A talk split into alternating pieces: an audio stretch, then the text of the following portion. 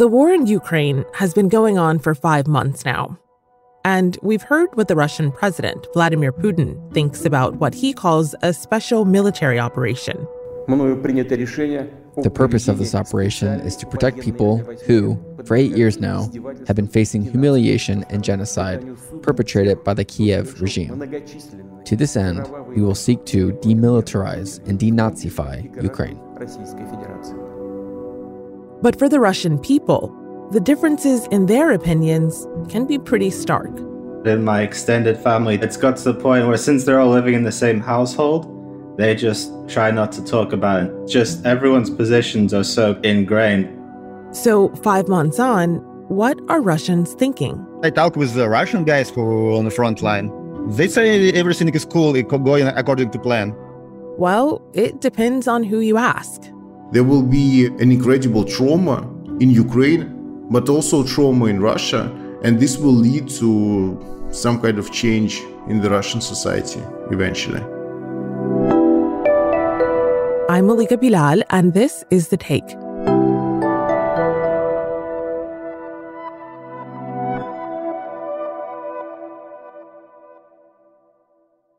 Niko Vorobyov has been writing for Al Jazeera's website for the past few months about Russia's response to the war.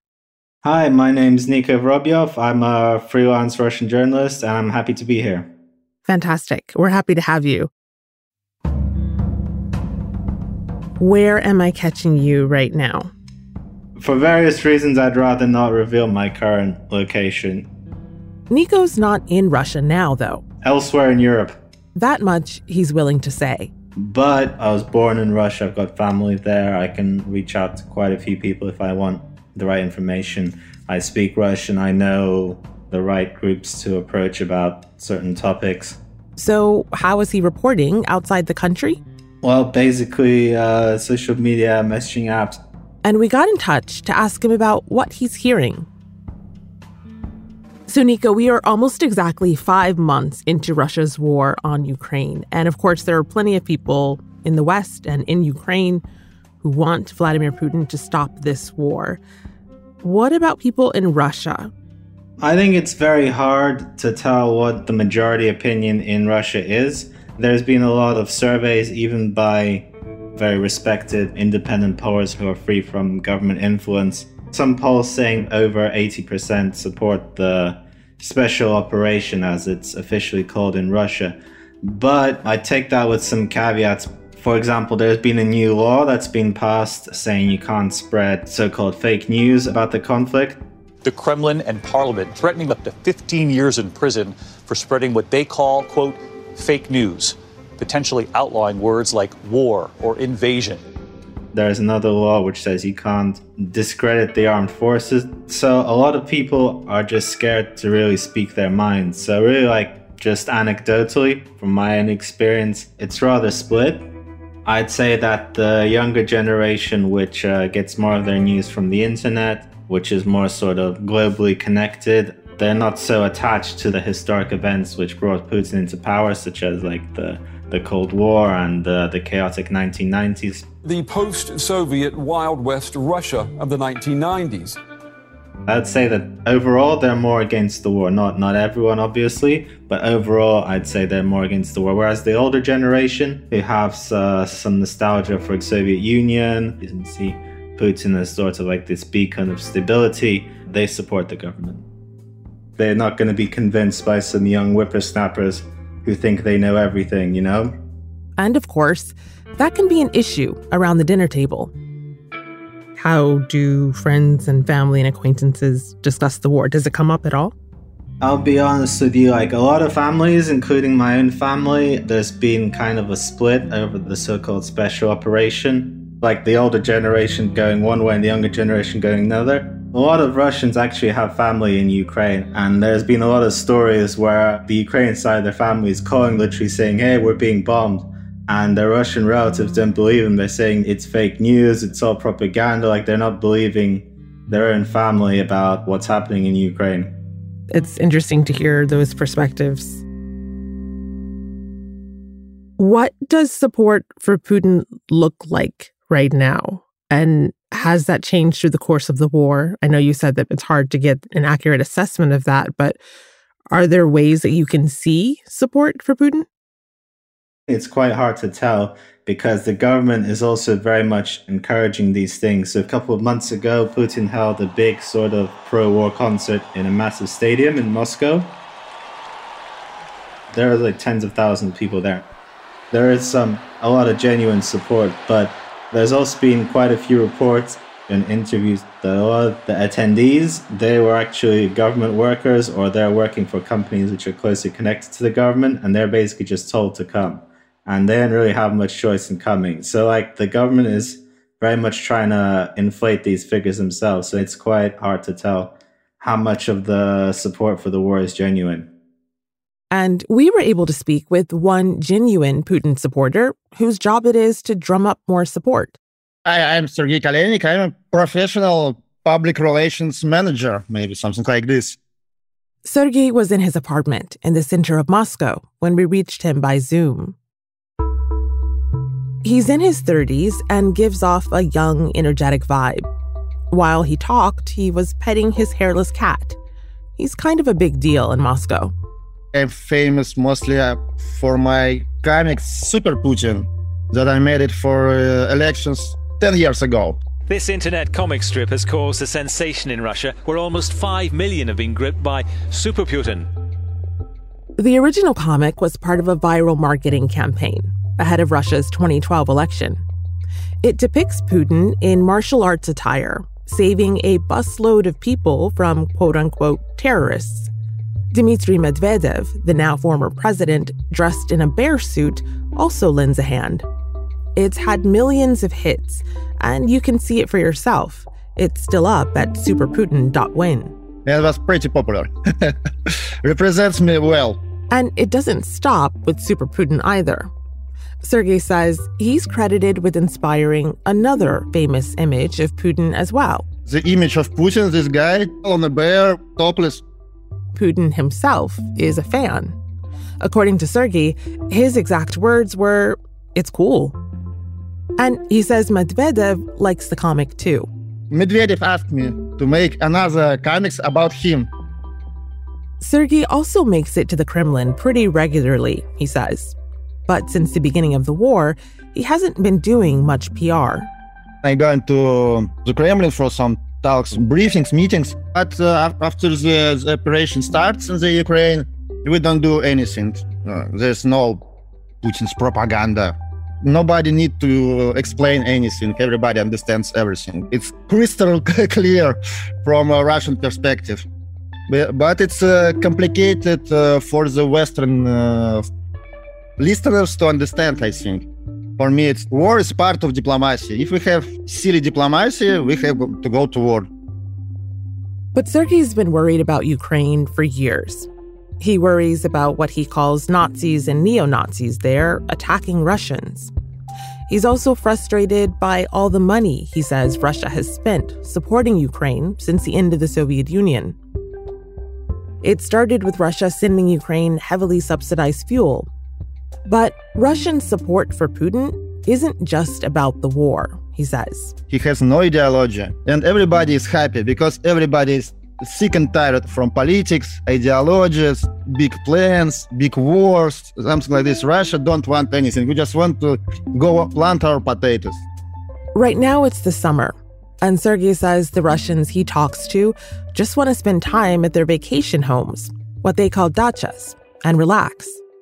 Moscow is empty because it's too hot and everybody on a dacha. And this is what Russians want to do, and this is what Putin providing. This is a, this is a core support group. But not every Russian is that relaxed. I asked Niko, a reporter, about Russia's anti war movement. So let's talk about the flip side of that the protest movements in Russia immediately following Russia's invasion of Ukraine. Peace to Ukraine, freedom to Russia. A banner like this on the streets of a country that doesn't tolerate dissent, a defiant act indeed. And here's another. This one says no to war. We saw tons of images of these mass spontaneous protests that broke out in Russia. Who are the protesters now, and what happened to those mass movements? Do we still see them? Right, so after the first couple of weeks of the invasion, the protest movement, as in like the massive sort of street demonstrations, they all fizzled out. Part of that reason is just because so many people got arrested, like the authorities came down on it very hard. But there's also other reasons as well. For example, Russia doesn't really have an organized opposition anymore. So over the years, various dissident leaders, they've either been locked up, forced to go into exile, in a few cases, not many, but it's happened. They've been assassinated. There's still an active peace movement in Russia, but they've had to go underground. So, for example, there was one campaign which was organized by a feminist anti war resistance group, which was replacing the price tags in supermarkets with information about the battle in Mariupol that's instant coffee on the top shelf, 400 rubles, means it's about five bucks for the jar. But the description there does not say instant coffee. The description there says the Russian army has bombed an art school in Mariupol. One of the girls, she was reported by another shopper, and now she risks 10 years in prison for spreading disinformation about the armed forces. Oh, wow. There's also another group, the Trans Siberian Express Railway, carrying military supplies the train got derailed hmm. and the group called Stop the Trains claimed responsibility. So there's been some case of sabotage like that. There's been a wave of arson attacks against military recruitment officers. There's been so a legal campaign. This is hard for them to stop about the telling young men mostly how to avoid the army draft. And there's also been one thing that was quite interesting is because it's legally called a special operation, not a war a group of uh, National Guardsmen actually use that as an excuse to disobey their orders because if it's a war, then they have to go, or they'll get court martialed. But they could refuse taking part in this special operation since it's not being legally termed a war. Mm. And I think that case is still ongoing in court. But still, these are all rather small movements it's not on the level of, for example, the 1960s or 70s in America against the Vietnam War, mm-hmm. or even in Russia, the protest movement against the wars in Chechnya. But it does goes to show that this way of thinking still exists. During those first anti war protests in February, thousands were reported arrested. People risk jail time, they risk punishment, right? Is that the reason that we're not seeing a bigger mass movement?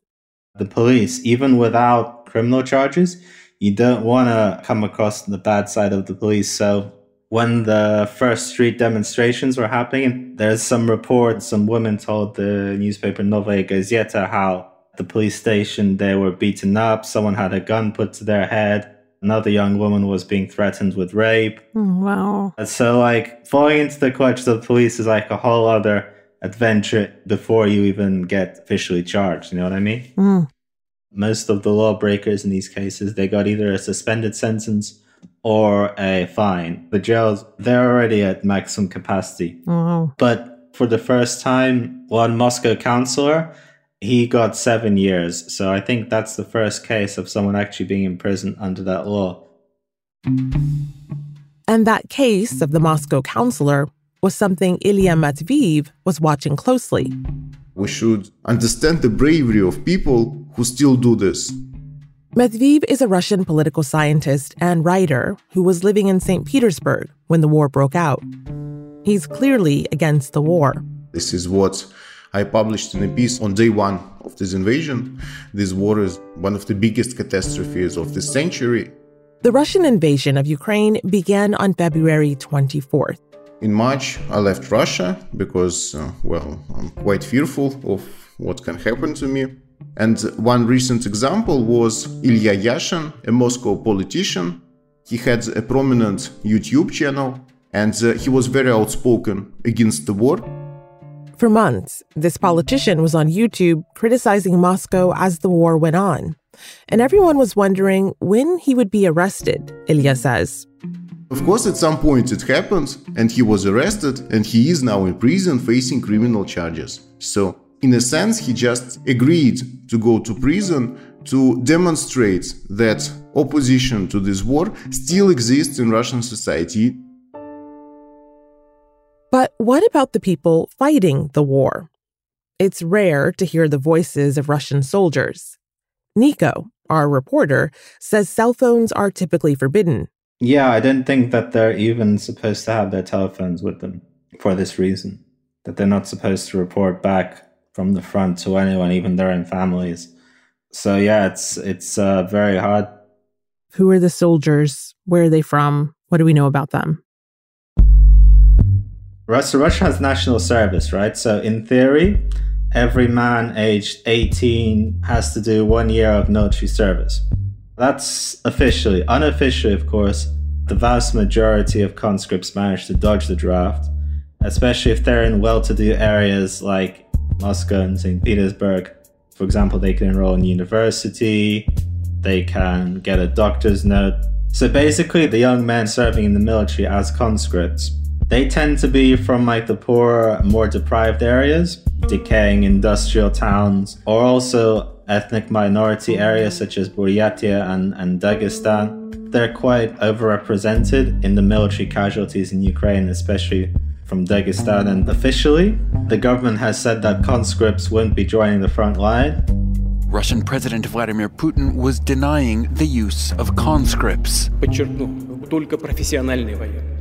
That's turned out to be not the case because a lot of conscripts have died, and it's got to be a real shock to their families because nobody was expecting this war until February 24th. The government was saying this whole time, you know, there wouldn't be any kind of war. And these young men, they're just being deployed on the Ukrainian border for training exercises or whatever. So their parents weren't expecting this to happen. This isn't what they signed up for. Let's talk about Russia's economy because the Russian economy has been hit by this war. We've heard of new sanctions on Russia, which have affected oligarchs, energy. How are they affecting everyday Russian people? I was in Russia at the beginning and I started to feel the sanctions firsthand because I was actually in a restaurant when the sanctions came in and I couldn't pay. Hmm. I had to let them keep my wallet hostage while I transferred some money to myself on Western Union. And now we, I, uh, I'm not in Russia anymore, but now you can't do it anymore because Western Union has also suspended its operations. There's also a lot of Western franchises like McDonald's, Burger King, Pizza Hut, a lot of fashion brands. They've closed up shop, they've left Russia. Russia's not going to be in the next World Cup, it's not going to play in FIFA. Netflix doesn't work anymore, which was a personal blow to me. But the economy, it's surviving, it's it's more or less stable. People have gotten used to not having these comforts anymore. For Sergei, living without these things in Moscow seemed like a point of pride. Not a problem. You can't buy Louis Vuitton legally. You understand? I'm really crying. Every Russian, every last Russian is crying about this. Russia's also imposed new restrictions since the war, but Niko, who's been covering this, says people who want to can find a way around that too. Facebook, Instagram, Twitter, they're all blocked. So people are either learning to do without using alternative social media, they're using VPNs and they're still posting all their all their thoughts online. This kind of flies in the face of what Western leaders and Western pundits have said would happen, predicting Russians would get so fed up with these restrictions and with the changes to their daily lives, but it sounds like that's not happening. Yeah, I mean, I've been to Iran before, and Iran's been under sanctions for decades, and the Ayatollah's government is still holding strong even after all this time. Cuba also under sanction for decades. Cuban government hasn't fallen yet either. And Russia's economy is a lot bigger than Cuba's or Iran's. Uh, Russia's got a lot of natural resources. Um, Europe is trying to rid itself of its dependency on Russian fossil fuels. But that just opens up another opportunity for China because now China can buy those same fossil fuels at a discount. And the ruble, maybe surprisingly, hit a seven year high recently. Strategic alliances are shifting. We've seen Putin on the world stage, still very much included in the global conversation. He met with Turkey's president, Iran's leaders. Has this war been good for Putin? I think it's still too early to tell. A lot depends on whether his forces can achieve victory or what he can present as victory. But I think globally, Russia hasn't become as much of a pariah as the Americans and Europeans would have hoped. So, how will this end for Ilya Matveev against the war? It's difficult to imagine at the moment. The regime looks solid, but uh, the future can hold anything. I would say that the war itself created such chaos, such uncertainty, that anything can happen. But he thinks it will be quite a while before he feels like he can return home. It's hard to say. I'm afraid not at the moment, not in the foreseeable future. So I will try to build something outside of Russia. For Sergei, it's simpler. Okay, Russians will capture the land. Kiev and Odessa, it's totally Russian cities built by Russia. It's it's ours. Give it back. You can't handle it, man. Peaceful living will start. Wheat will be exported to Europe. Oil and gas products, all the stuff. In a matter of weeks, it will be normal.